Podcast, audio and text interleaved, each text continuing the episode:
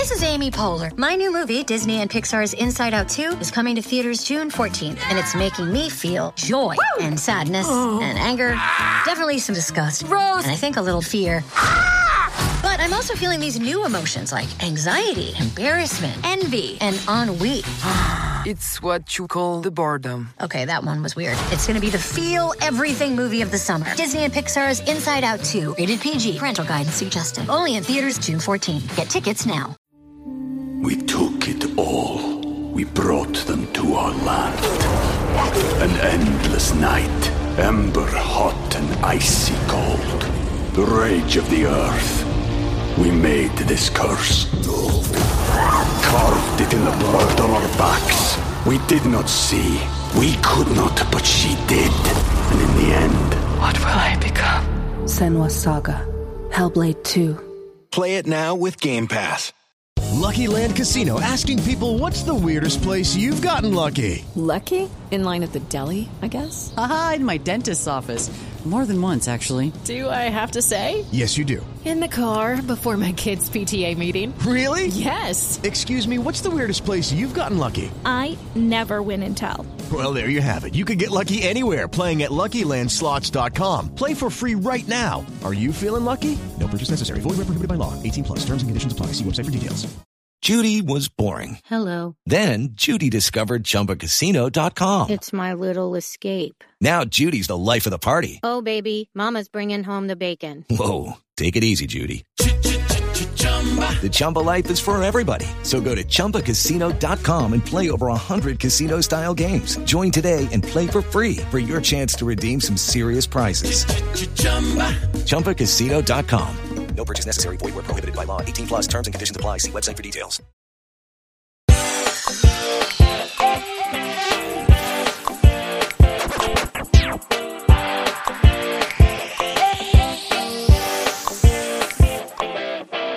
Welcome to post show recaps coverage of The Crown. My name is Grace. I'm here with my Commonwealth compatriot, Shannon Guss. How are you doing, Shannon? I'm so good, Grace. I've I I have so many thoughts about The Crown that I watched all of last year. I've had yeah. no one to share them with. I've just been bursting into themes to talk about The Crown, so I'm so excited that we're doing this. And you're sort of first one of your first forays into uh, like a you know full season of, of TV. As we know, season five, uh, sorry, uh, yeah, season five is coming to Netflix uh, November in a couple weeks time. And so we thought, as a little treat, we'd we'd go back to the archives and watch the first four seasons and chat about them. We're gonna bunch up seasons uh, at a time. We're gonna bunch up the the casts as they do the recasting. So we'll talk about season one and season two today, and then seasons three and season four uh, in, in the next podcast, and then season season five will be here. Shannon. Yeah, and that'll be the first season that I've watched like in real time. Um, because I discovered the show in 2021, and when I say I binged it, it took me the whole year. So that yeah. was 40 episodes over a year because I don't I don't rush through the crown like you can't rush art. I will I'll, I I won't watch two episodes in one night. Like I know that it's a three hour commitment. Like I'll sit, I'll watch it, I'll look up Reddit, I'll tr- look at the historical inaccuracies, I'll like go off and on Wikipedia trails for days. Like that's how I watch it. So I'm really excited to be watching it in real time with everyone for season five.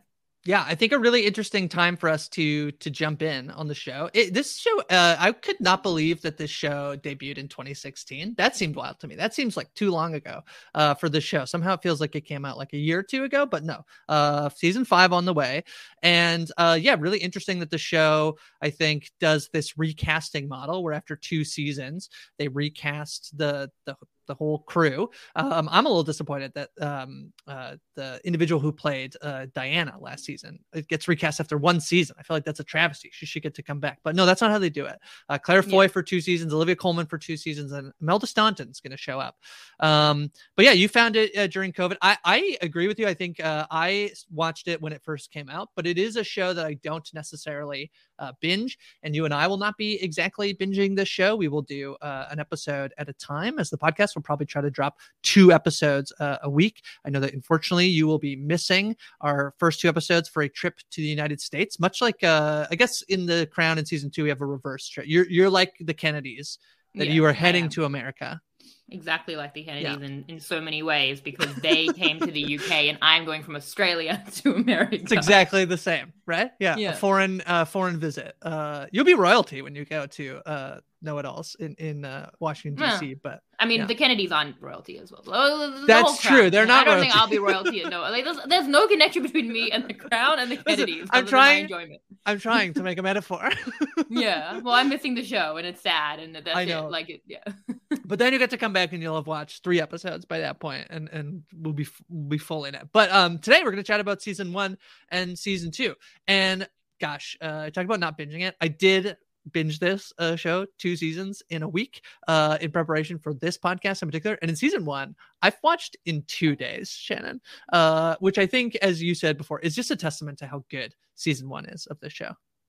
Yeah, I mean, I, I didn't re binge. I, I watched it all last year and then I just went back to parts of it for this podcast. But when you were binging, I was feeling jealous because yeah. season one is one of my favorite seasons of television ever. Like I just love it so much. And then when I was watching parts of it last night, I was like, ah, I should have done the binge because it's so good.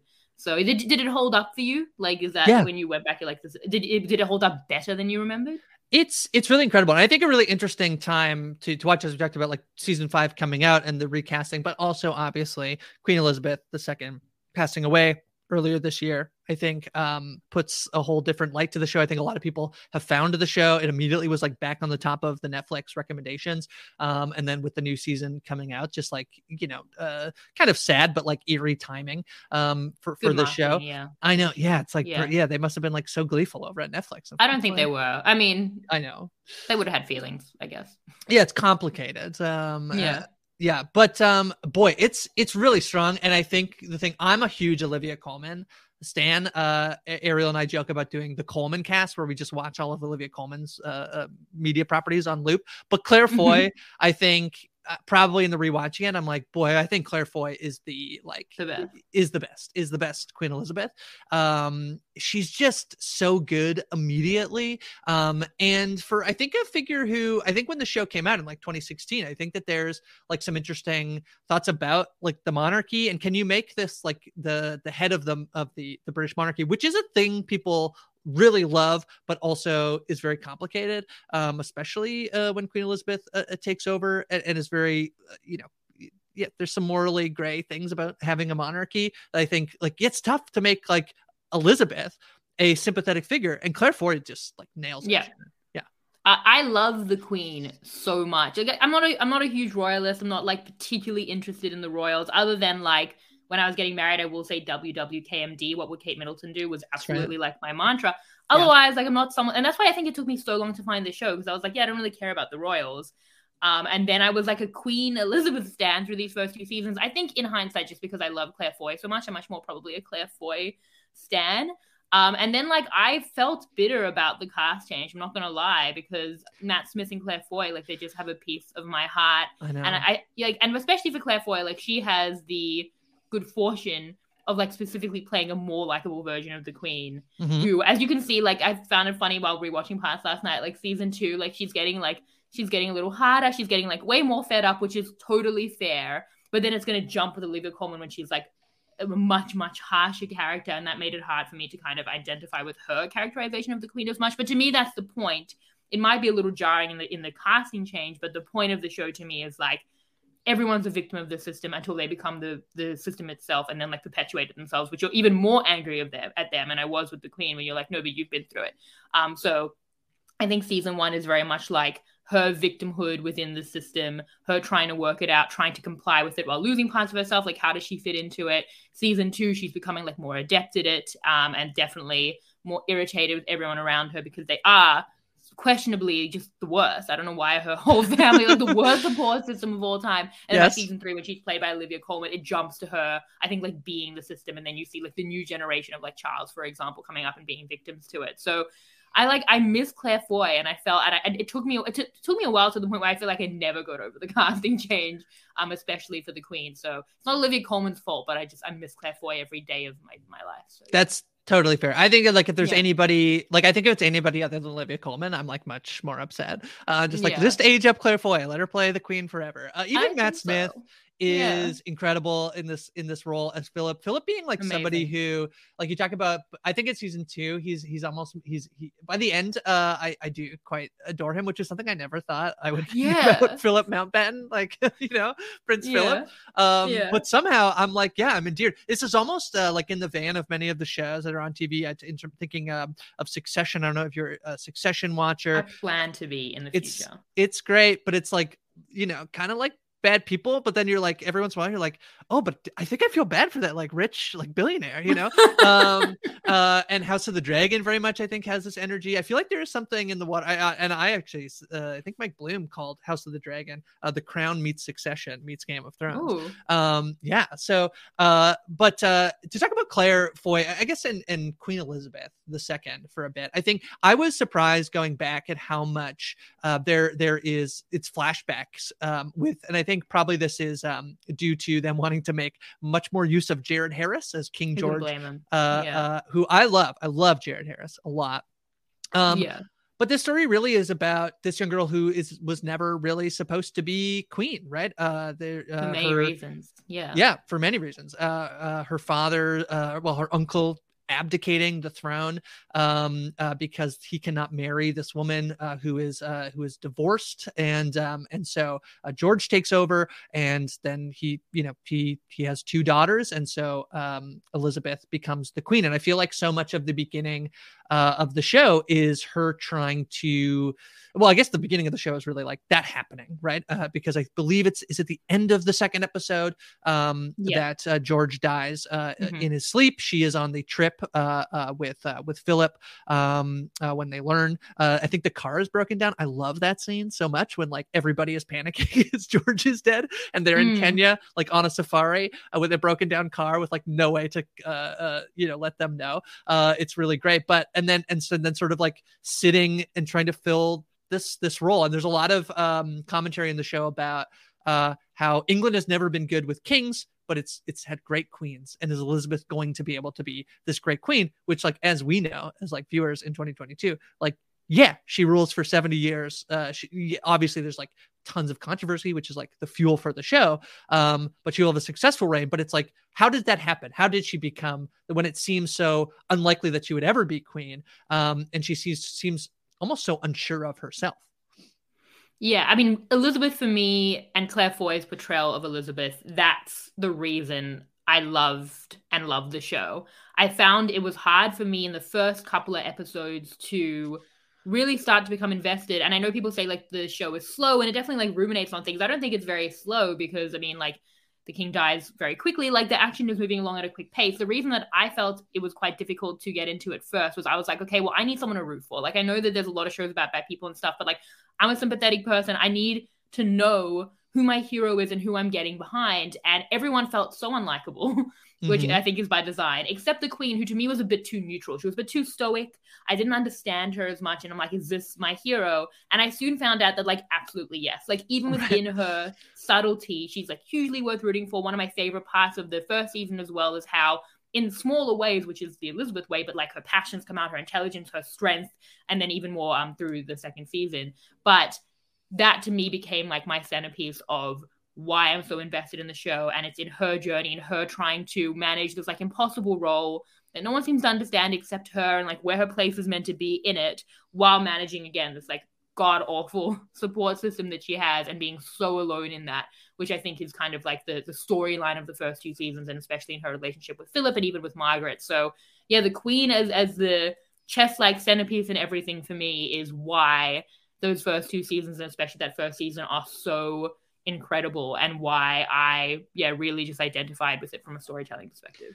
You know, I I am a big like rule follower. I like rules and order and I like routine and I feel like uh I feel like I can I rules. I can I do. That's why I like board games, Shannon. There's so yeah, many fair. rules, right? Uh yes. and like yeah, you fall, you know. And so I feel like uh Elizabeth is somebody who does like that, but also I think in a similar way to me is also there's so many times, especially in season one, and whether it's Churchill or Tommy Lascelles, who is she'll she'll go and she'd be like, well, actually, I would like this person to meet my like, you know, this is I want him to have the job. Uh, and Tommy would be like, well, actually, like I'm retiring, but like actually, like no, the next guy in line actually has to get it. Like you can't just pick the person you want. And so she's like pushing back on these on the like the way that the institution is she's still with like within the institution like she can understand that you know and, and we could talk about like why i think the monarchy is so interesting and why um it still exists you know? Uh so much of this uh when you look back at like they're talking in the in the 50s and 60s of like do we do we need this right? There's a whole episode about the article that is written about uh, uh her and and the need for a monarchy. And i think you know churchill often voices this her mother often uh, uh, voices this idea that it's it's there to sort of be like a, a calming presence over over britain. Um, and so she's within that but also trying to see like she, you know where she can push and, and where they need to modernize uh you know especially in a post-war uh a, post world war ii uh, uh era. Um and i think that there's so many people around her that are pushing like way too much. She's like no that's margaret. That's like too much. Like you can't you yeah. can't marry peter townsend. Um but she it's not like she's she's not she doesn't just like completely conform to the system. Um but she is like moving down the rapids i think if that makes sense I totally agree because that's what I see the show as is how you become the system. And I think in the first season, you see her heart when even when she has to do things for like the institution of it all, like tell Margaret you can't marry Peter Townsend. Like you know what she wants to do, and what she wants to do is is allow that to happen. Like she says, like you're my sister, and if that will make you happy, that's what she wants to do. But I think in this first season, we see the clash of that because she's finding her way around like what she has to do, what the protocols are, and then by like the second season, she's much more in tune with like basically the role and the duty. But I think like she's she's a very dutiful person, and I think that she's dutiful and beautiful. She's both things, mm-hmm. and I think that she she seems quite similar to her father. Like I kind of feel like King George would have been her person, but like ironically being in the role means that he has to be gone. So she kind of Agreed. loses who would have been her like mentor in that way and i think that's what makes the church relationship all that more important but i think she kind of wants to honor him and then like honor the role she's been given as much as she doesn't want it. And we see where those like clashes of duty come and she kind of does acquiesce to all of them really. Like, you know, she she has to do that and she becomes that figure. And then everyone's so mad at her for it. Like that's the thing that I, I never understood. Everyone's like, like, and it, it's not her. Like she doesn't even want to be in the role. She doesn't want to be doing these things. And she's always the bad guy for that.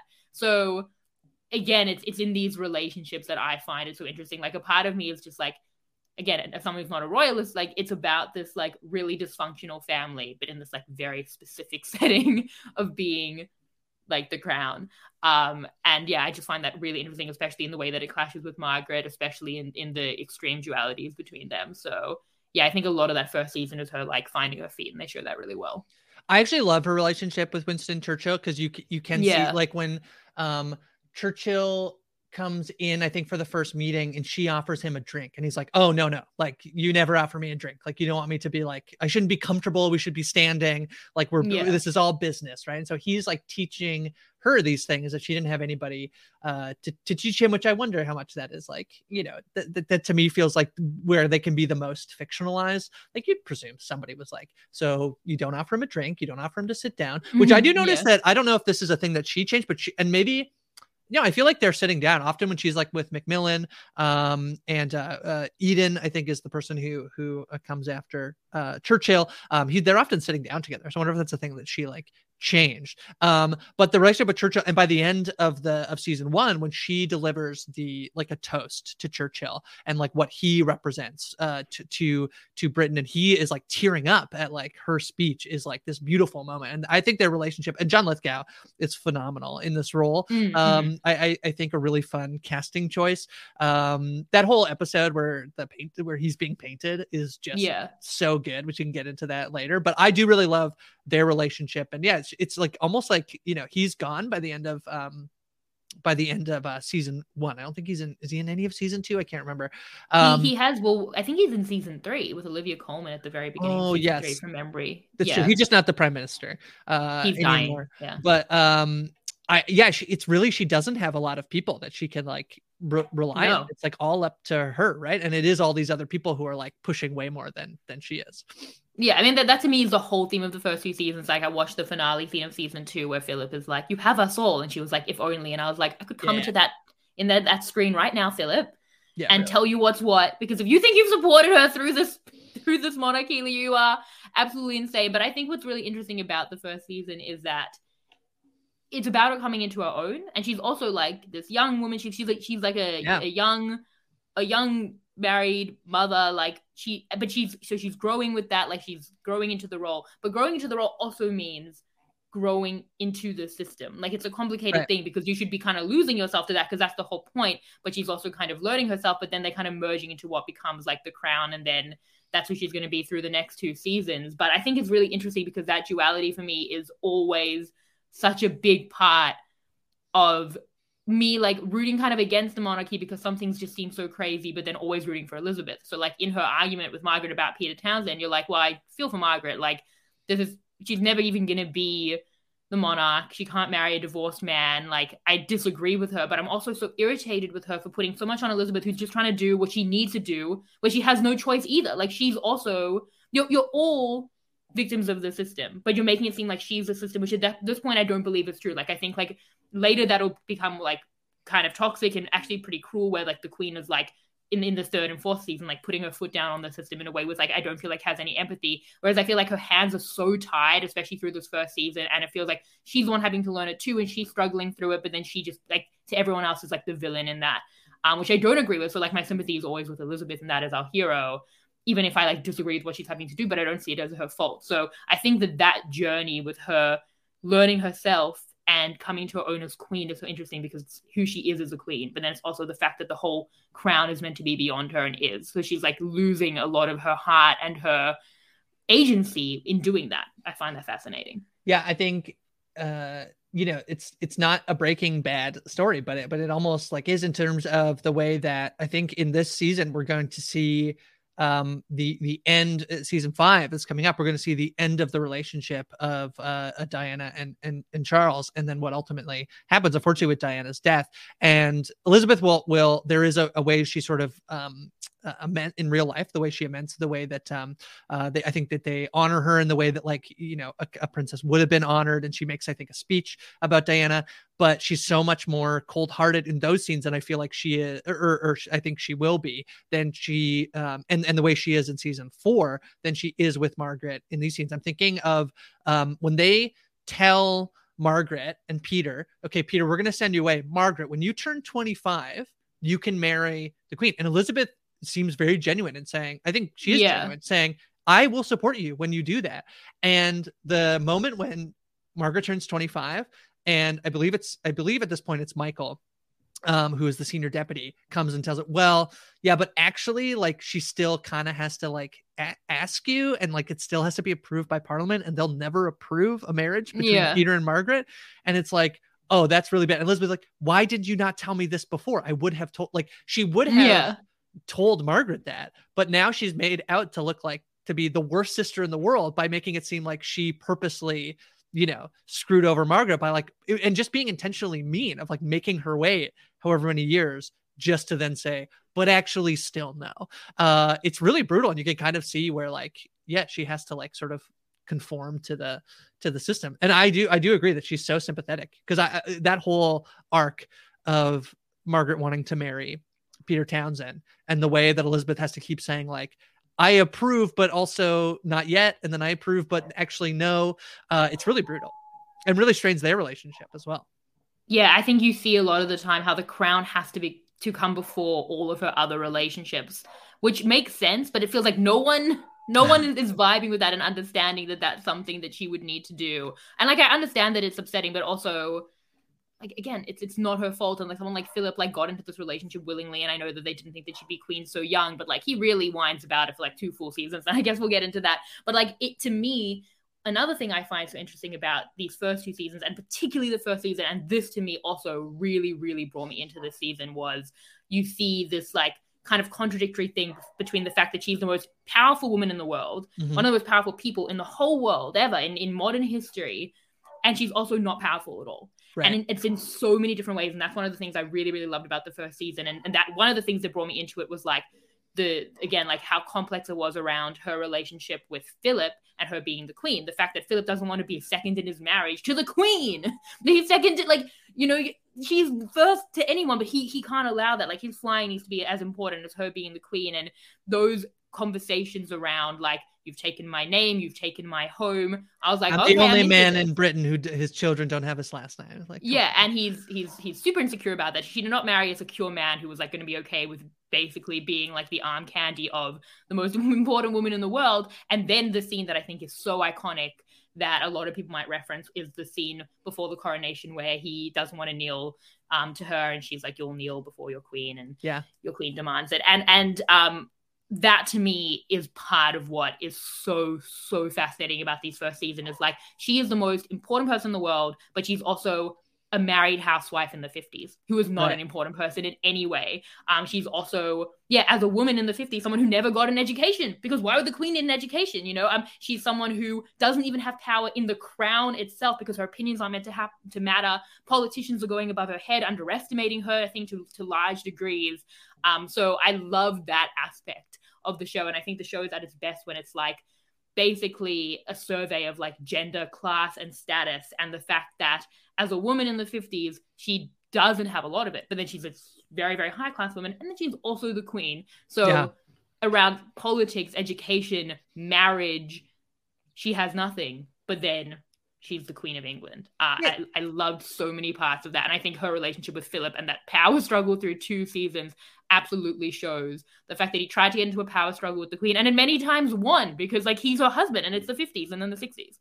yeah i uh i love i love that analysis uh you know it's the idea that you can um like you can have privilege in some places and you don't have privilege in other places Yeah, that's a good right and so Yeah, even though she's the That's queen uh, Mhm. uh she has immense privilege and then there's ways in which being a woman in the 50s means she has very little uh privilege in, Yes. in that in that specific uh Yeah. sector It's- and and yeah I, I i you know philip is you know very complicated. Uh i was not expecting that the show like by the, i just finished um uh, season two episode 10 where he has like the, the last scene of that episode is you know it's the combination you, you mentioned the if only scene where she's basically saying like uh you know I, I i need you. And he's saying okay i'm i'm in i'm not out. She's you know i need you to tell me the truth about everything. We need to be in this together.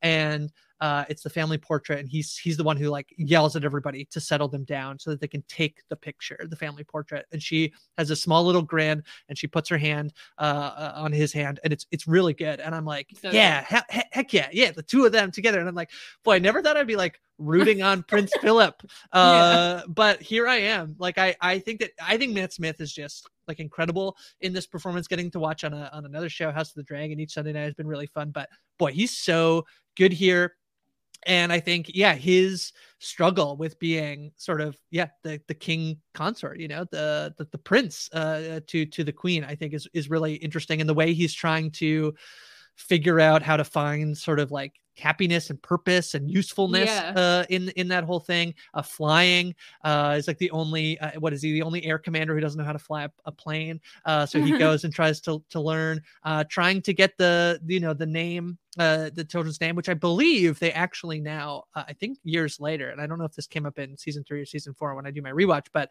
i believe they actually the children are actually now windsor mountbattens um uh so uh at some point elizabeth changes her mind actually um on on that which maybe shows to like i don't know uh something i, I guess it's a regression the fact that she she initially was like they're going to be windsors and now they're windsor mountbattens but um yeah and the whole thing in season two he's like you know he's starting to party and he's sort of like hanging out with this this crowd. It's very yeah, it's very funny that it's like yeah, it's like uh, almost like your child. Like you're hanging out with the wrong crowd. Like you know, and he's being like, I wasn't doing anything, but like yeah, I was also I was there. You know, I was hanging out with uh whoever. This is uh, the last episode. He's uh, the mystery man in the in the, in the papers. Uh, he's such a compelling uh, character, and I really and and their relationship I think is so uh, interesting. In the moments where they're actually seem to love each other. Uh, there's a very weird one where between.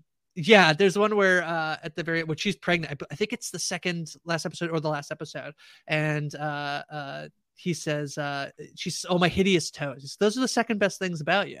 Uh and they're like flirting, you know, like it's you know, I don't know. They can sometimes be a very it is I think if my husband said my toes were the second best thing about me, we'd be divorced. Like that is really mean. I don't want my toes to be a top ten thing about me. Like no one really even sees them. Like yeah, what, but then good his point? but then the thing that he likes best is actually kind of sexy. It's just like, yeah, you're like, you know, you're like, uh, there's two things that actually are my favorite thing about you. So, you know, it's like, you know, he's like a weird guy from the 60s or whatever. But like there's sometimes their relationship is like cute. I don't know. And I was not expecting to like, yeah, be with them, like be on board uh, uh, with Mm. Prince Philip.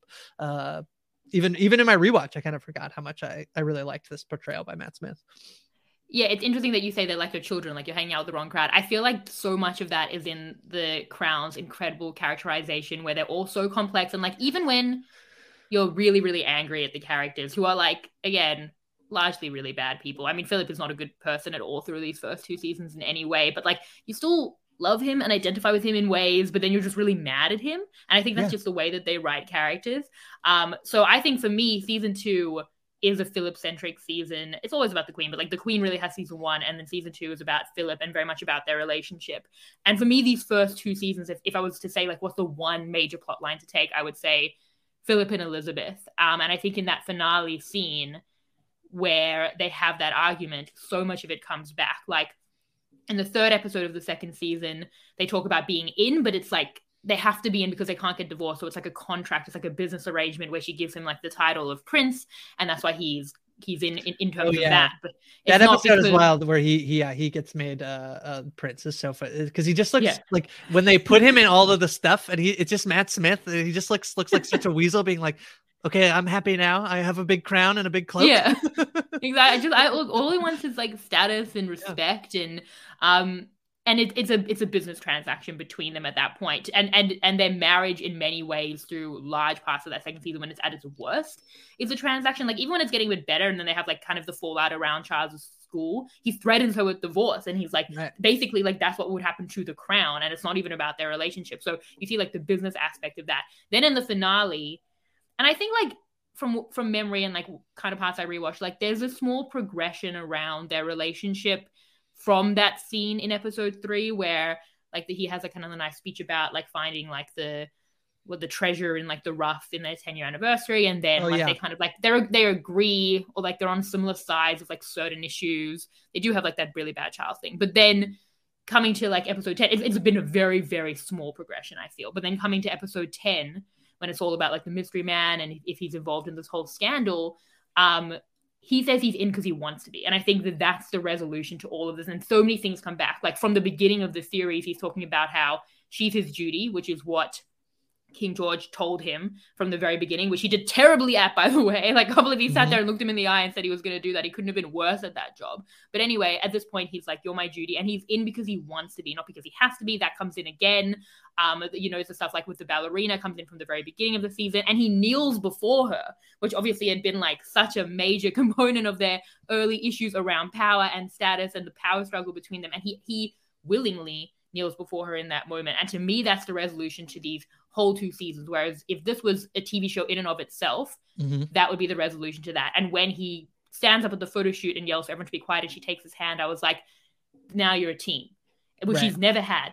I think her Right. solitude is like a major theme of those first two seasons. So Yes. them becoming that team and growing into it, which I think plays out through the third and fourth season. I mean, Philip's always going to be kind of searching for meaning. It probably would have needed like a large amount of therapy if that had been more normalized in these mm-hmm. times. But I think for me, that's the resolution. And that's why, as much as I was really, really confronted by the casting change and never got over it, as much as I love Matt Smith, I understood it most with Philip because I kind of felt Mm. like this is new Philip. Like we resolved that. Like, that was a phase of his life. And now he's this new person. And I actually kind of buy that. Whereas for everyone else, I don't feel like they were in like a dramatic new new time or new era that would necessitate this like vast jump to being played by a different person. But I got it for Philip, and I think that his journey in that and their resolution as a couple in that and just the struggles that they have with it is again like one of the most important parts of these first two seasons.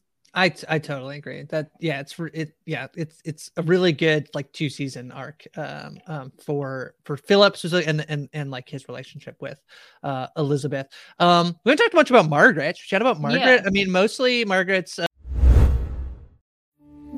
We took it all. We brought them to our land.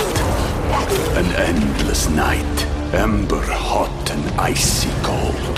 The rage of the earth. We made this curse. Carved it in the blood on our backs. We did not see. We could not, but she did. And in the end, What will I become? Senua Saga. Hellblade 2. Play it now with Game Pass. It is Ryan here, and I have a question for you. What do you do when you win? Like, are you a fist pumper? A woohooer, a hand clapper, a high fiver. I kind of like the high five, but if you want to hone in on those winning moves, check out Chumba Casino. At ChumbaCasino.com, choose from hundreds of social casino style games for your chance to redeem serious cash prizes. There are new game releases weekly, plus free daily bonuses. So don't wait. Start having the most fun ever at ChumbaCasino.com. No purchase necessary. VGW. Void were prohibited by law. See terms and conditions. 18 plus. Step into the world of power, loyalty and luck. I'm gonna make him an offer he can't refuse. With family, cannolis, and spins mean everything. Now, you wanna get mixed up in the family business. Introducing The Godfather at ChumbaCasino.com. Test your luck in the shadowy world of The Godfather slot. Someday, I will call upon you to do a service for me. Play The Godfather, now at ChumbaCasino.com. Welcome to the family. No purchase necessary. VGW Group. Void where prohibited by law. 18 plus. Terms and conditions apply. Okay, round two. Name something that's not boring. A laundry? Ooh, a book club. Computer solitaire, huh? Ah, oh, sorry. We were looking for Chumba Casino. That's right. ChumbaCasino.com has over 100 casino style games. Join today and play for free for your chance to redeem some serious prizes. ChumbaCasino.com. No purchase necessary. Full prohibited by law. 18 plus terms and conditions apply. See website for details. Uh, two season arc is like about love and and how she's not allowed to have it essentially. Uh, uh her relationship with peter townsend uh, which ultimately ends in her being unable to marry peter townsend uh and, and then uh season two being a fair bit about uh uh boy tony yeah. Yeah. Um and boy that one is so tragic i feel like in season two because it like feels so good at first and this is exactly what elizabeth says to her like you get blinded by by love um and by you know even by the time they're married i think it's the night that uh, elizabeth throws them a a party a celebration party for their yes engagement i love that scene yeah uh she the the other girl that he's with uh says that tells her that uh, she's she's pregnant um and also philip is really great in that scene he's like they were oh, so wow. mad about me yes. yeah. yeah yeah that's one of my favorite scenes in the whole series. Like Philip is like randomly like some great comic relief sometimes, and yeah. that rant, like I'll just watch it sometimes. He's like about how he was such like a like a bad thing for the monarchy, and that was that was so recently, and now this guy's come in, and like my great great grandmother was Queen Victoria, and like he's at his most like oh. just like so bitter about it. Um, oh, that's just like so an all time great rant. I feel from Philip. It's so good, but uh, yeah, that's mostly like Margaret's story through two seasons is like trying to just find love and be happy. And I, I think very interestingly, I'm um, watching a lot of shows where we're talking about like the second son, who is, uh, you know, often like in in these like uh, the second son being the yeah. one who like doesn't inherit the titles. Margaret is the second daughter, so like an interesting thing. And again, both of both of them in this situation, um, where they didn't really expect like his little kids to to have to, you know, that they would uh, be queen. And then there's also this storyline here. Elizabeth, I think she says this to Jackie Kennedy, and they both talk about how both of their sisters would have would have would be more happy happy in the role. They'd be better in the role. Uh, I think Elizabeth says Margaret was born to be a queen. Um, and and you know I don't know if that's that's true necessarily. Uh, uh, but she certainly you know trying to figure out who she is and what her role is. I, I think all of them are trying to figure out like what it means to basically be a monarch. You know, uh, but Margaret's story, yeah. What do you think? Yeah, I mean that duality as I've said duality so many times, but I feel like that's a lot of the point of the series it's something that I absolutely love between Margaret and Elizabeth, and it's something that really drew me to the show as well because I feel that um, another thing that I, I, really love about the show is how it can show again like it's, it's kind of this like really um like dysfunctional family in this very specific setting and i feel like it can show these universal relationships again in these like very specific ways and like yeah.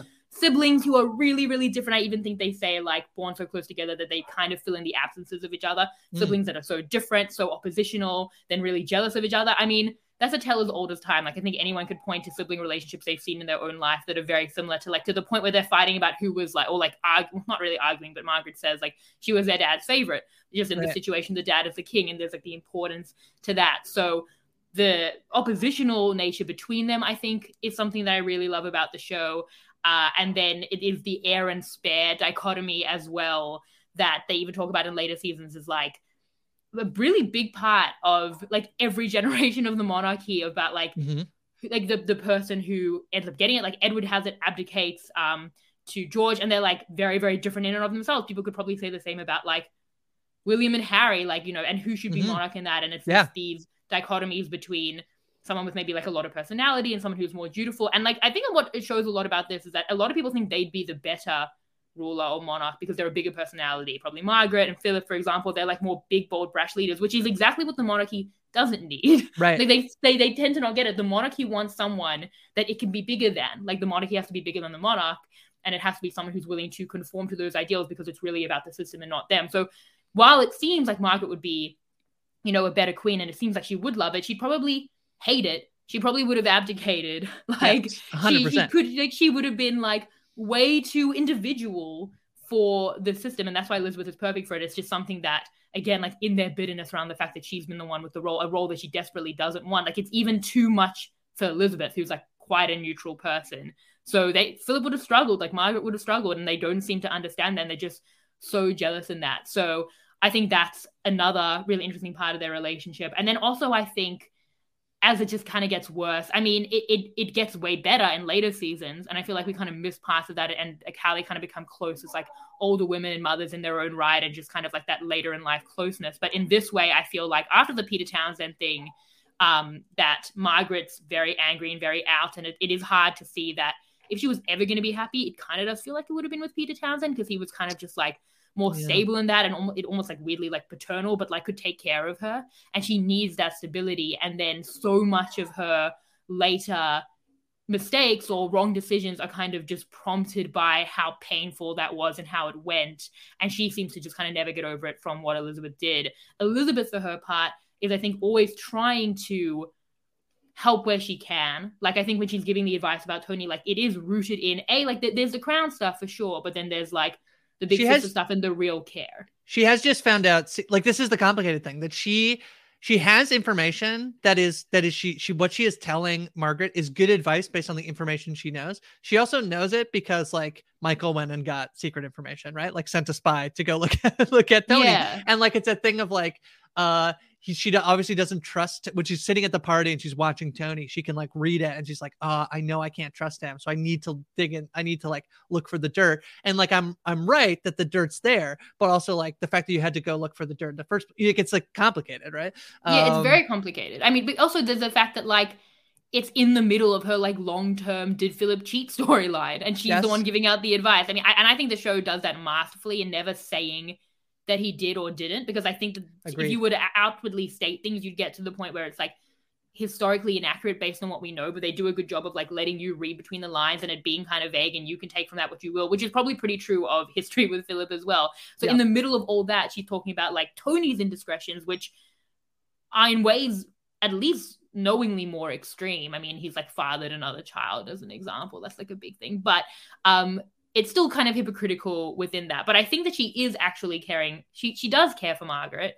The issue is that a lot of those cares and making the right decisions and like how she can kind of reach out a hand as a big sister also conflate with what she would think is the crown because you don't want your sister to marry this like layabout adulterer as much as you have as the queen, but like that's not what you would want.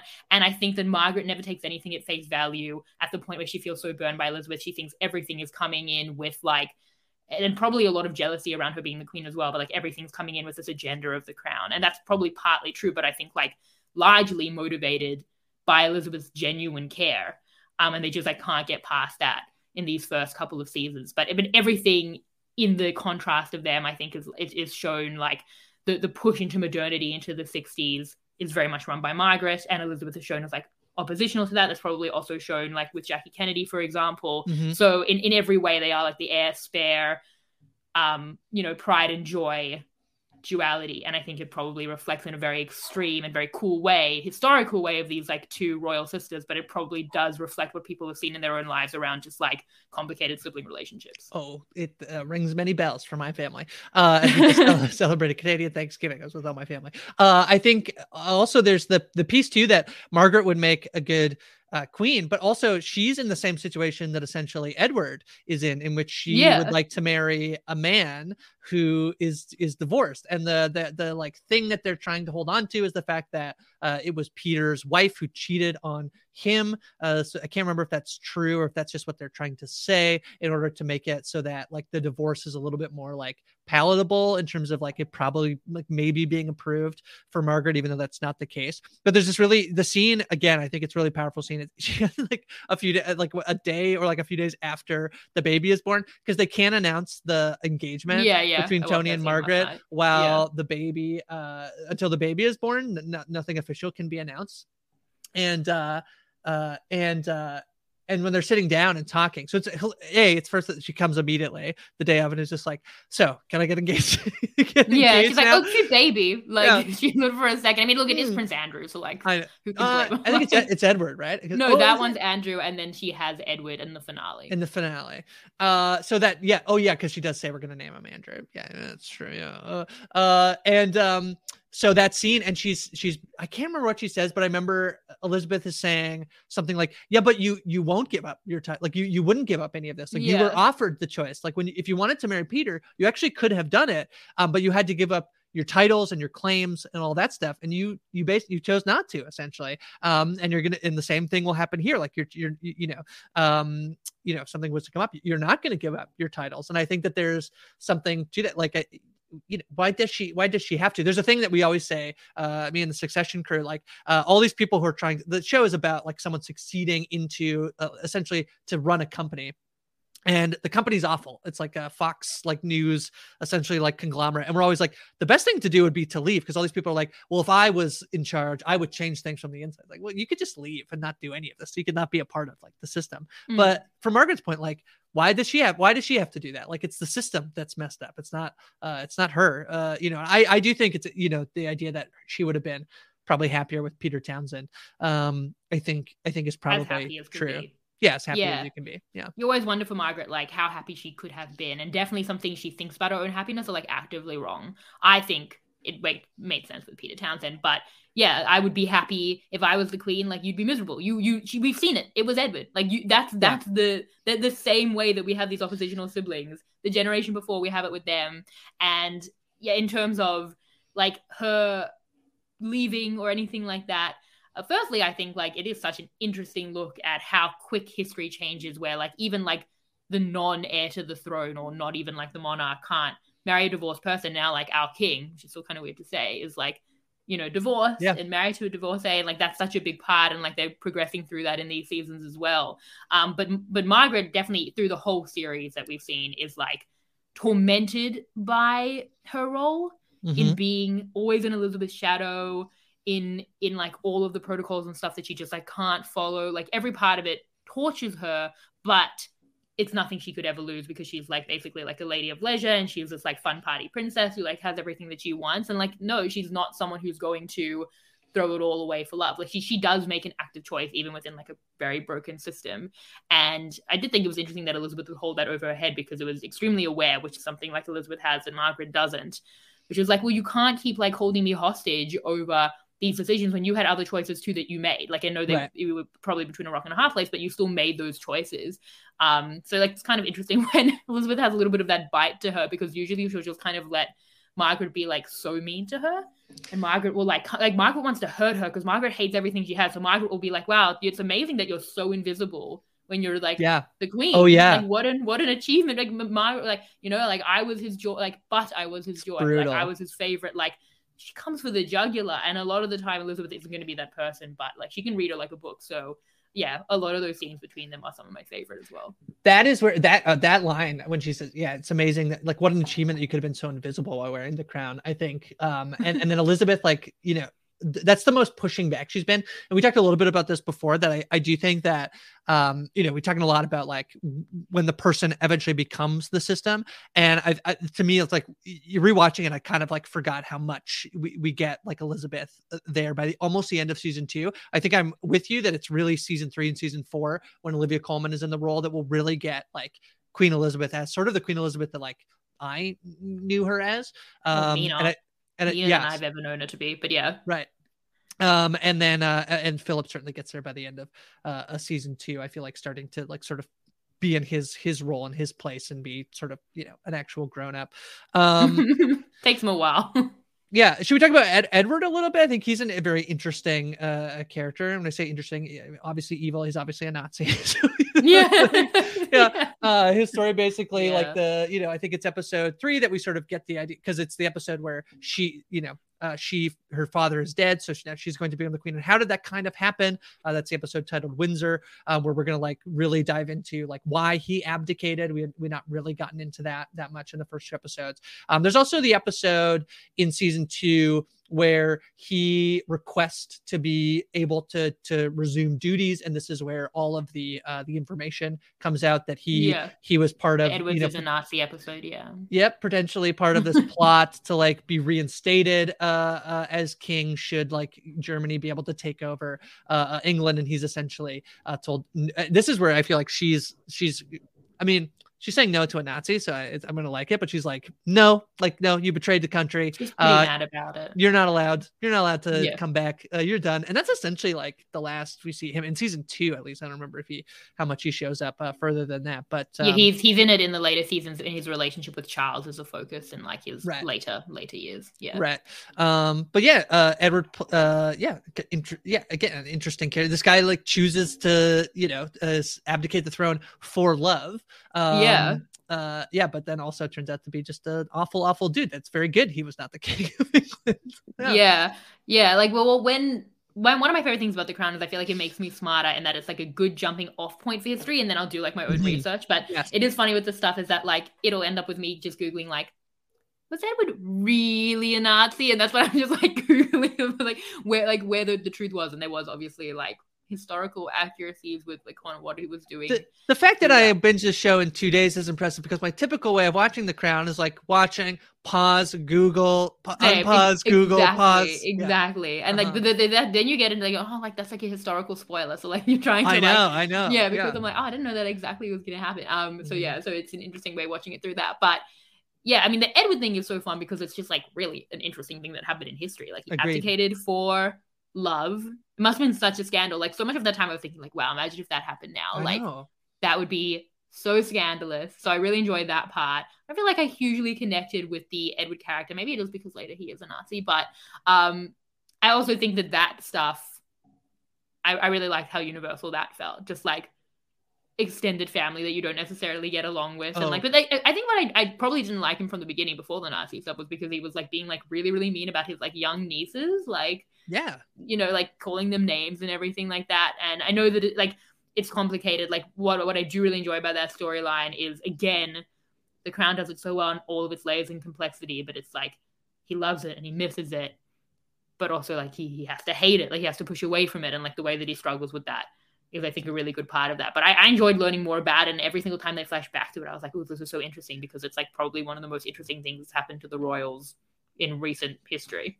Yeah, you know what the scene I love is when uh, they they have lunch together, and he she says, "You never apologize." He says, "What do you mean? I apologized. I wrote a letter. I apologized to your dad."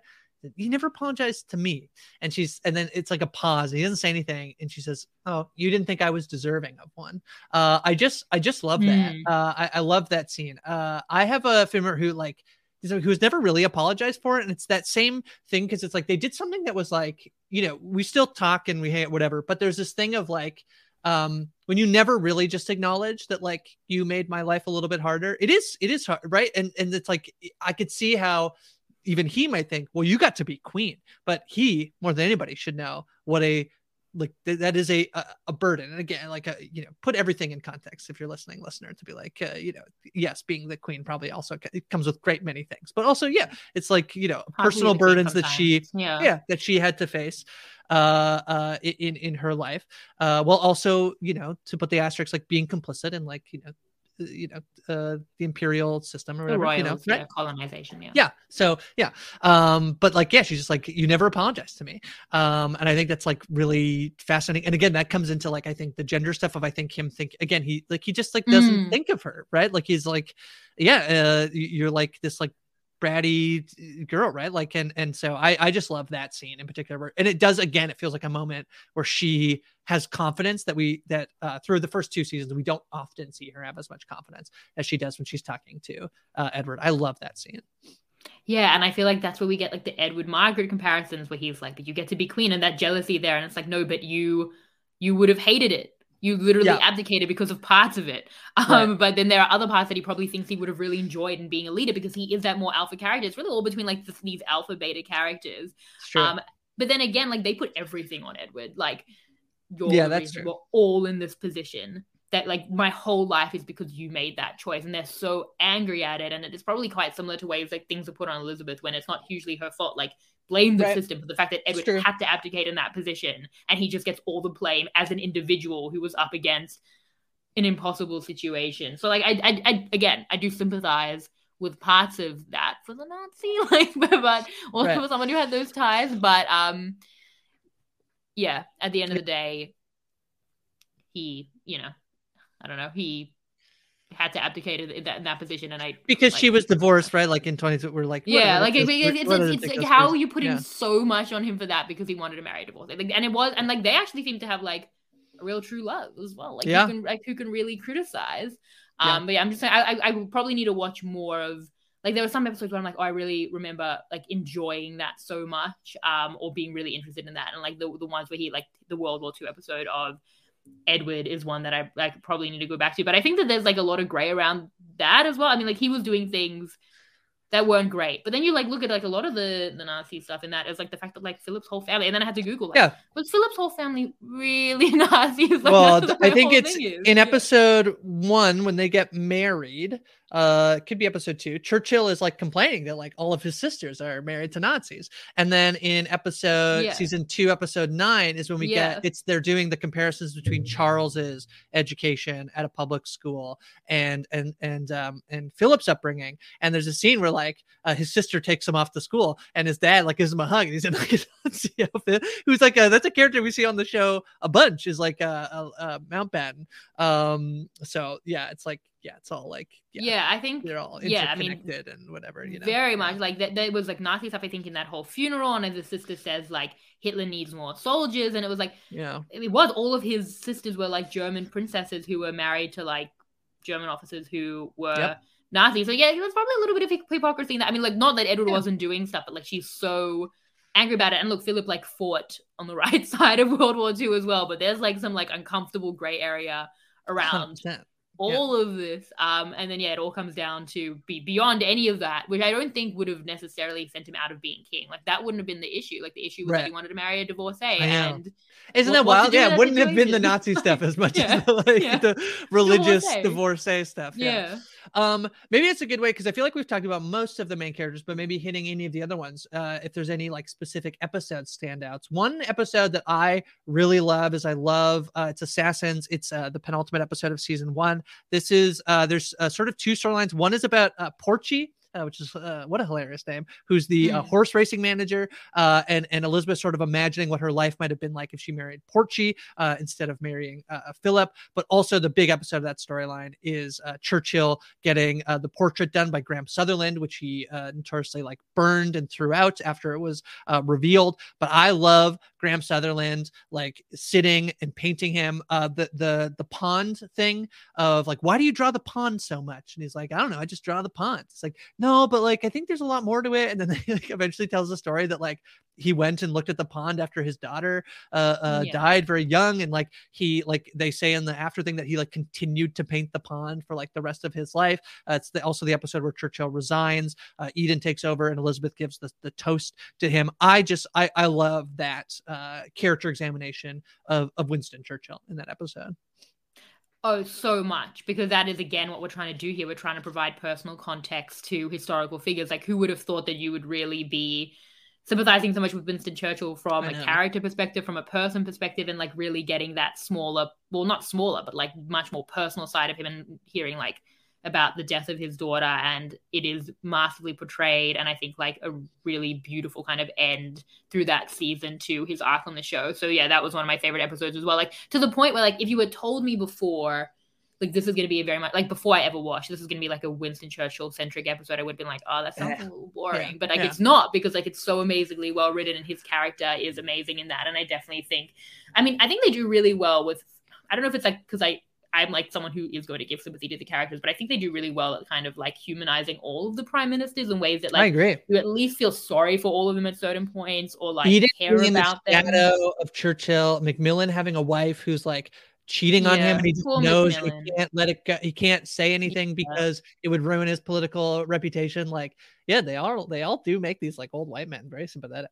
Exactly yeah like you you care about all of them in different ways and i think i mean churchill more than anyone like that's obviously like the most like prominent prime minister that i mean like i think from like a global history perspective i don't know if that's like an uneducated thing to say but like that's like the name that sticks out and then you Yeah. see like him at his like most human um again beautifully acted beautifully written and i think the portrait was a really really great way to do that uh any episodes that stand out to you? Like, we were kind of joking before that there's like oh yeah there's the like i was saying like there's the churchill portrait episode there's the edwards and nazi episode there's like this Yeah. episode I, I feel like the episodes often do like the uh the, the cold open is like okay this is what this one's going to be about and then we get the cold open and then we watch the episode and, and google along the way but yeah anything else that stands out to you any particular episodes Well, that's what I was saying about The Crown is I often feel like each episode could almost have been like a mini movie. Like there are like long evolving storylines, like Margaret's relationships, and we've seen like the long storylines of the way that it's re- resolved later with Philip and, and Elizabeth being like the main storyline through that. And obviously there's these like long term storylines, but like you can kind of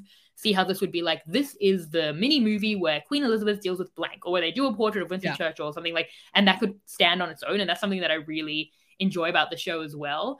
Uh, I kind of feel like for me, in looking back at it, um, the first season, one of my favorite seasons of television, and that like latter half is just like hit after hit, like pretty much perfect TV. Um, I think from like season five onwards, and like it is, it's like well, this is like for me like the Elizabeth education episode, and like and like only Mhm. go with that.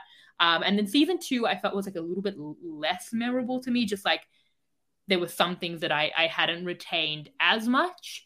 Um, but I think still very enjoyable. I kind of feel like for me, the Kennedy episode in in my memory wasn't like was wasn't one, of my favorites. Now I didn't not enjoy it. There's only one episode in the whole Crown that I didn't like, and that's coming up in, in a later season. Um, but uh, I kind of remember seeing it as like a little bit forced and like this. Oh, this will be interesting. Like we'll do the Kennedys. We're like, did we really need to do that? And was it like so well portrayed? It seemed to me like a little over dramatic in, in things that were shown. But what I remember really enjoying about that was again to use like the magic word, but the duality between like Jackie Kennedy and Elizabeth, and then being two like strong women, but also powerless women in different ways, like we see with in, in Jackie's own marriage and stuff. So like powerful and powerless women, and like kind of the contrast and competition in that, and the similarities in that I really enjoyed. But I still think that was one that I I didn't love as much. And then there was the um the article episode where Mhm. Elizabeth kind of gives a very tone deaf speech about like, you know the working people and how like there's also a toffee guy in that episode who i love as well who like gets has to go to the dentist because he gets toffee stuck in his teeth. Yeah. Topic yeah no like Yeah. how monotonous their life is and everything. And then that episode i really remember because it's again one of the things the crown does the best in simple like they are the best thing and there's a lot of the stuff in the, in the later seasons as well but like they're amazing at introducing one episode characters that you like Agreed. become Yes. very invested in because they're complex. Like by the end like at first i was so mad at what you're calling was is toffee guy is that it? Like john grigg is he he's the one who's he the Yeah. for that? Like yeah, Yeah. yeah so like at Yeah. first you're like hey stay away from elizabeth. Like this is our person she's going through so much. He's There's an no one to help her. anti-monarchist. He's like yeah he does it. And that's an episode they do a thing where they the beginning of the episode is like he gets punched in the face and then they like flash back and like how did that happen? How did this guy get punched in the face? Which i feel like the crown doesn't normally do but yeah Yeah, well, that's what's so hard. Is also like I agree with so much of what he's saying, but I hate that he's I know. Elizabeth, Right. Because I love she's our hero, and then like even like they come to a resolution in that. Like at first he's very much the bad guy, and then like you sympathize with him. That at points that you could be bad at Elizabeth for how she's not kind of understanding how people would feel. Like it's just such a good show in helping you see kind of the gray in different characters. Even if history has told you that they're major villains, which might be true, even if they're meant to be our heroes, they can still do the wrong thing. You can still chastise them for that. Like they're really just even one episode characters Yeah. or short-term characters like people that you can care about and pity and then be like be angry at and i think that that episode did that really really well and it was also an an episode about like public scrutiny and stuff which i think is something that is very interesting when it comes to the monarchy and also mm-hmm. You know just like dealing with criticism just a universal thing that can be really difficult. So all of that works in. And i also think like the um the way the monarchy is received and like them trying to protect it that becomes like a bigger theme as well. So it ties up all of those things. So these episodes are doing a lot in the time that they have really, really well. I like the. I think it's "Act of God" is the the smog episode. I think it's just Yeah. a beautifully like it's beautiful for an episode that's mostly obscured by fog. Uh, it's Yeah. where uh, Churchill's secretary gets killed in the double decker Yeah. bus, and he makes the the speech um about long term like approach to, to smog which which this all sounds so boring if i was to tell you churchill churchill makes a speech promising a long term approach to prevent smog and therefore uh uh uh convinces eden not to open up a vote of no confidence. Wow thrilling. Uh but it is thrilling. Uh it's so good. Uh i really yeah i like i like the episode a lot. Also the episode where the soviet union this is a like the, the churchill has many stro- strokes episode where they keep he's like sick in bed and they keep trying to be like covering it up. And then i believe that's also the episode where she's trying to choose whether she's going she wants to have martin as her senior deputy instead of michael. And uh she, she calls in somebody to like get a character assessment on martin and he accidentally tells her that like churchill has had a stroke um which is like almost seems like a sitcom miscommunication moment which is very silly Mhm. but it like i don't know in the show it just works so well um and this is not a full episode but a moment i really love is when uh uh Elizabeth gets a new haircut and Matt Smith is on the train and and it's like Yeah. uh like making fun of her for it like being like I thought the point of me was to that we would have more children and like, he's like uh that's okay if you take up motorcycling you can you can you don't have to wear a helmet like he's like he's so mean but it's like she's smiling at the same time like she, you know they're like he's like teasing her I don't know but why is she smiling? Why is he he's so mean to her? He's too bad in every other aspect of the marriage to also be like his form Uh, of flirting to be her down, which is something to I be don't really love teasing. anyway. Yeah, yeah, like, enough. You, you can tease if you want, but like be a better husband. And then like have that be the core of your like they, there's there's too many negative Yeah, things, but and then, then but then it's the duality with Margaret again because she gets like a really nice haircut because she's like this modern like glamorous lady of the world and like Elizabeth Yeah. is gonna like become like well she's like the mother and she's the queen and she's like the boring old person like that's what she's meant to be but it's like this is Claire Foy like she's so beautiful and like it doesn't really work but like that's how they perceive themselves probably and each other so then it becomes like a self-fulfilling prophecy but like Yeah. the, the the smog episode i think is a good indication of kind of like what the crown will do around like kind of adding these narratives into like points of history because like the smoke thing really happened but then they add in this like fictionalized secretary to again like add that really like human aspect for like why churchill would change tact and like how that will contribute to his evolving relationship with elizabeth when she like keeps him on as prime minister so it's again like it, it's like still a netflix show like it's still this dramatization where they'll like put in this like character or plot device to make it make sense to us narratively um and then it'll be like in this historical context and it will just kind of like and th- and they'll do it more even in thinking future seasons of like how do we kind of cut this down or make it make sense as like a focal point where something's happened over like months or years like you know we have to make it make sense as like a tv narrative. Um but i think if we're talking about um characters i think like starting to introduce at the end of the second season charles and Yes. how a lot of i mean like even like a lot of philip's insecurities and power issues and will like extend to charles early early on um like about how like charles is the heir to the throne and like how philip is so insecure in that then it comes down to like it's also his power struggle with like elizabeth and how he'll be raised and how he'll, he'll be sent to school so like Mhm. charles is getting very much like caught up in Philip's insecurities that will definitely start to manifest a lot later in, in the later seasons when Charles is obviously an adult and becomes like a bigger part of it. But we definitely see that in that penultimate episode of season two really, really drives home or flies home, should I say, the like Philip centric season of it all, where we go back to Philip's childhood, kind of understand why he's part of who like why why he would do any of this stuff and then like Yeah. his relationship with Charles where he's yelling at Charles not to be weak because he's scared of the plane and he's like it's just air but he's also telling the story of how his sister like tragically died on this plane which again I had to go like did she really but she like that really all happened Mhm. um and like you, you got to put a lot of blame on Philip for that, but then you sympathize because like I know, that looks I like a really hard childhood, you know, like like it looks like it was really tough. So yeah, Yeah. like, that episode is like a Philip character study, and then what's going to end up being Charles, I think. Great Uh, yeah. there. Yeah the idea of like all these like things that I, and then and and then creating these like historical events. I, I the, the house of the dragon not to spoil house of the dragon but the show is also doing this like sort of um jumping through time thing where they're stopping Mhm. down. I think some people are struggling with like yeah but wouldn't they have all these conversations in, in the in between time? And the crown is trying to do that too where i feel like you know they want to pick these moments of things that happen. Even the season two finale is uh right around the time of the uh is it the port uh, on the uh, Profumo uh, scandal, right? Um, the Secretary of State um, uh, having the affair with the model and um and so they're picking these like historical moments and then trying to flesh out th- that the story of the show in in, Mhm. in in that moment by hitting those points. Yeah. by hitting those points, which I think is like really interesting. I think the show does it incredibly well, and actually much better than House of the Dragon uh, was doing, if I'm being very, uh, uh, very honest. But I think also the House of the Dragon is going to like slow down, whereas the show, I don't know. uh, We were talking about uh, presumably six seasons is it, but what what the time uh, frame will be. Perhaps we could chat about that at the end of next week's episode as we like sort of start to preview what season five and, and even season six uh, uh, will look like. But um, yeah, do you know what I was just saying? I was looking through uh, the Emmy awards. This show gets uh, for the first two seasons gets totally shut out. They get a bunch of nominations, but nobody wins anything. Um, Justice which Claire Foy. I don't I know. who know. won, but I know. Uh, oh no, she does win. She wins. Yeah. Claire Foy is the only person who wins. Yeah, Good. that's right. She's, Uh, she's, she's our hero. I love but I so believe much. you know what interesting for season two's performance uh, in D- in Dear Mrs. Kennedy, actually, which is very Oh, yeah. that is interesting. In season She's one, she was nominated for Assassins, which is the portrait episode, which makes sense. She gives the speech and she has the fight with Philip, and Philip apologizes. So I think that that makes sense from season one. Yeah. She's incredible in everything. I mean, the, the way that it like, the way that it is distorted. It's so wrong to say, but it's like distorted my view of, of history. It's like when the Queen died, I'm like, I don't really know how to feel because I loved her as portrayed by Claire Foy, but then I'm kind of mad at, at her as portrayed by Olivia Colman. Like, I don't know where it's gonna go. I don't know how I'm gonna feel. Like, even when when Philip passed away, I was like watching season two, so I was like, well, I have really complex Well- feelings about this. I'm pr- I'm pretty mad at Prince Philip right now, the fictionalized version of him. Like, if it had happened and I'd been later along, I would have been like, oh, you know, Philip really really settled into something, became a lot more stable. Like, these are real people. Um, but this is my understanding of them.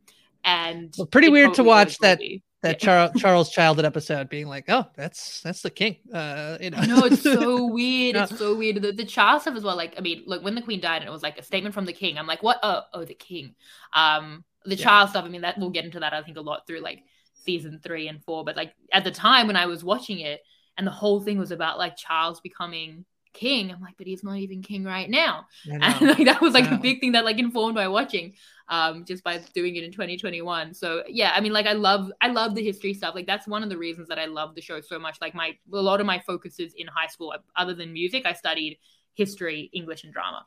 And I feel I like studied this- history, so yeah. yeah, like I, I did ancient history, and I kind I mean I loved ancient history, but like I kind of regretted not doing modern history because I really really enjoy this stuff and love the jumping off point. Like it gives me like I, I just like I'll I'm like oh they use that word and I don't know what that word is and I'll Google the word and now I have like a new word in my vocabulary. Like that's Mhm. what I get from the show. Like I feel like it's honestly incredible quality. Even like later on when it's leaning into like the real scandal of it all with like the Diana stuff, and I think maybe that'll happen even more in, in the season to talk about. But like even so, I'm like, it's just like the, the costumes are incredible. Like it's very rare for me to watch a show and just be like, this this feels like a great product. And like in the writing, like like some of those like the the, the like I watch scenes over and over again because like some of the writing, like the coronation kneeling scene and like the the finale scene between them, I'm like, this is so well written. Like this is like Yeah. almost poetry in the way that it's being written.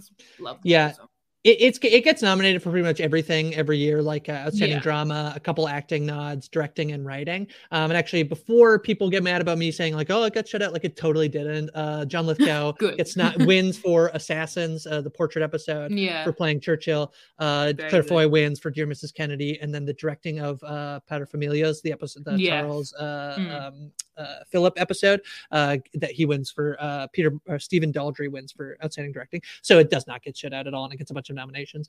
Um, but I think the thing I really appreciate about the show is that I, I, I, like you were saying, like in terms of being like a Monarch fan, I, I I'm not, and I, and not even to the point that I'm like super caught up in the drama. Like obviously everything with Harry and Meghan, I like, you know, pay attention to what's happening and know what's happening. Especially they moved to Canada. It's like, yeah, that's interesting. Um, you but uh, all the time, right? That's how Canada yeah. works. Well, they People do that left- me in Australia. yeah, unfortunately, they left Canada. We're all very Oh. disappointed about it. Yeah, they moved to California. Um, Yeah. but uh, and then and obviously like the weddings, I think were big deals when they ever they had kids. But I remember like specifically Diana is like one of my first memories of, of not specifically like a thing, but of like, oh, there's like a cultural thing happening. Like Diana died and everybody seems Mm. really upset about it is like a thing for me. I was born in 91, so I was like six at the time of that happening. But I think that the show, what it's sort of given me is sort of an appreciation, like my mom, like when the queen died, she was like, oh, that's, I'm really sad. I'm really upset that like the queen died. Has been this figure in her life, her, her whole life. And obviously, like, yes, it's different to be Canadian uh, than it is, but we are part of the Commonwealth. Uh, Queen Elizabeth was our head of state. King Charles is our head of state. Um, and so, yeah, is like this figure that like loomed over culture and and and society for like many many years. And so i i, I love that the show sort of can give me as, as like the history that i study was a lot of like uh, social canadian history and specifically in the post-war era of like uh, i studied a lot of like summer camp like why did parents send their kids to summer camp? Why did summer camp become a thing? Things like that. Um and so like i'm and as somebody who like watches a ton of tv i'm like interested in culture. And so yeah, these are like all this stuff that's like talking about. The reason why like they're picking these moments is because it's like stuff that was in the news stuff that was like scandalous and interesting or like Mm. happening to the royal family and i i like sort of love getting that uh, insight into it and I, I just i agree with you that i think it's incredibly well written and to make characters that like really as some like my belief system like is juxtaposed to like monarchy uh and so for me to be like oh well, lizzie come on like uh i wish they were being nicer to you you know. Yeah, yeah it's, like- yeah the prime ministers. I'm like Yeah. oh yeah, i feel bad for you winston churchill you know? I think it's really interesting. It's really compelling and i'm really excited. Chat about season three and four next week and then eventually season five when it drops Yeah, I, I mean, I think yeah, that that said really well. And I, I, what I also love about it is, I mean, one of the reasons I love Survivor, like getting through a whole podcast while talking about Survivor, but like Yeah, one of the, the reasons that I'm that I'm into it is because like the jury have to turn around and vote for the winner, which is like a contradiction in terms. It's like that complexity, Right. and that's like automatically like a clash that we have to work through, and that's to me like the prime beauty of the show. That's one of the reasons I love The Crown. Is again, like I mean, it was kind of ripe for I guess like dramatic portrayal, but it is like there's so many contradictions in it in the fact that again like it's like as elizabeth comes into her own she becomes more part of the system. That's like she loses her agency. It's a contradiction. So many of these things are around just like a very complex difficult thing um yeah where you have to be like this really really prominent family. Um and it's yeah i think uh, uh, obviously makes sense of why there's so much interesting stuff to do and then they, they take parts from history i think especially in these first two seasons pretty well by like hitting those points. And maybe i have more flaws on that in like season three which i still enjoy but is going to be the one that i'm like going to have the most criticisms for. But in Mhm. these two seasons really not a lot of of criticisms. And i yeah really enjoyed it. And i i wouldn't have thought that because i yeah i didn't think that the royals seemed that interesting. But yeah. in hindsight they kind of are. Like again like it's like about like the the the commoners basically are meant to find like solace in it but then also like that's where all your money is going and everyone's really poor like like, Yeah. like it's meant to bring calm but also like they're on their they're in their ivory tower I mean, like, yeah, it's a very interesting the way that they. I think I've said very interesting a lot in this podcast, a lot, but it's, it is. It's true. Yeah. Like, it's a it's a very interesting concept that they just write and direct and act very very well. So it's a great show. So I'm really excited to be covering it. I, I love the Same. crown so much, as everyone can hopefully tell. I'm excited to be chatting about it with you. We'll be back uh, next week with our, uh, you know, season three and season four. Olivia Colman, Tobias Menzies, Helena Bonham Carter, Josh O'Connor is going to join the cast as Prince Charles, so that will Mhm. be really fun. Um, yeah, uh, we'll be back. In the meantime, Shannon, um, what what are you up to? And I will just quickly, I'll cut this part out, but it will. This drops on November 26th. So October 26th, yeah. October 26th. Sorry. So yes, Yeah. just in terms of whatever you might have to plug. Yeah. Hmm. Well, I am covering Survivor every week, Survivor 43. So doing that on the International Survivor Hap Up feed if anyone wants some more Survivor content. And that's pretty much it. That's why I'm so excited Oh. to to be talking about something that isn't Survivor. And, and like The Crown, like I, I wanted to put my hand up for that because was like, what else is a show that I love that much that I feel like really can benefit from like that additional analysis and like hopefully we'll get into like when we're when we're talking through season five, but like again historical accuracies and inaccuracies and like that additional research and like for me it's just like the perfect subject for just like hardcore character analysis. Like so many things that that i love about survivor i think think reasons that i love the crown. It's about character and narrative and and edit i guess. Not really but like we'll, we'll talk about like the different it kind of is the political edit. moves. It is the edit because it's like moves. they do they do like re you know it's a it has to be like entertaining to really they they have a narrative that they want to tell. So like yeah there is like an edit i think. That makes sense. Yeah i think all of their edge edgic is very much like cp you don't really get an ott person. You don't like you know you you really like really get the complexity mm. of them. So yeah like maybe when we talk it through we'll talk about talk about the strategy we'll talk about like how the characters being portrayed it's really it really just is survivor i think but it's just like yeah. in this in this crown context so yeah i'm excited to be doing it uh didn't a new season of australian survivor didn't is, is but that won't come out for a while they just no uh, yeah that's next okay. year Thank next year no. oh, we only need our time we need to okay. this is why right. this this year we focus on the crown and the crown. also survivor 43 but yeah i'm excited about it Perfect. Uh, I will have just uh, wrapped up coverage of House of the Dragon, which I've talked a lot about on this podcast because I actually think there's a lot of similarities between those shows. Uh, coverage with Mike Bloom, although I believe there'll be lots of bonus coverage. Uh, uh, a lot of people listen to the podcast. We're going to get uh, some other podcasts in your in your feed, some fun and games. We'll do chatting about Interview with the Vampire with DM Philly, also Sunday night show. Um, yeah, more to come over there and, and movies every week with Ariel. Um, over on Rob Has a Podcast, I have a, a, board game show, Shannon, called Roll Call, which I would be excited for you to join. Come and play. I want to play. Yeah, we've played Settlers of Catan. We've played uh, uh, the Game of Thrones board game, and I believe the yesterday, uh, as this episode drops, uh, an episode uh, of Clue. We played Clue that came out, so uh, check that out. Nice little Halloween special. I'm on Twitter at Hi from Grace. Uh, subscribe to the feed. I believe it should be postshowrecaps.com slash crown. Uh, and ratings Exciting. and reviews would be very much appreciated if you could yes. do uh, that. We would love that. Uh, subscribe so you won't miss an episode.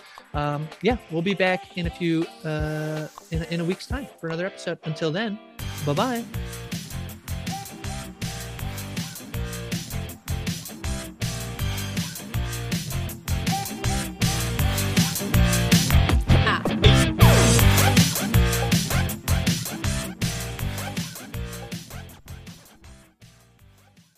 Hello, it is Ryan, and we could all use an extra bright spot in our day, couldn't we? Just to make up for things like sitting in traffic, doing the dishes, counting your steps, you know, all the mundane stuff. That is why I'm such a big fan of Chumba Casino. Chumba Casino has all your favorite social casino style games that you can play for free anytime, anywhere with daily bonuses. That should brighten your day a little.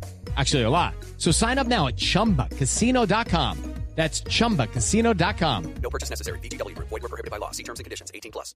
Step into the world of power, loyalty, and luck. I'm going to make him an offer he can't refuse. With family, cannolis, and spins mean everything. Now, you want to get mixed up in the family business. Introducing The Godfather at ChumbaCasino.com. Test your luck in the shadowy world of the Godfather slot. Someday, I will call upon you to do a service for me. Play the Godfather, now at ChumbaCasino.com. Welcome to the family. No purchase necessary. VGW Group. Void where prohibited by law. 18 plus. Terms and conditions apply.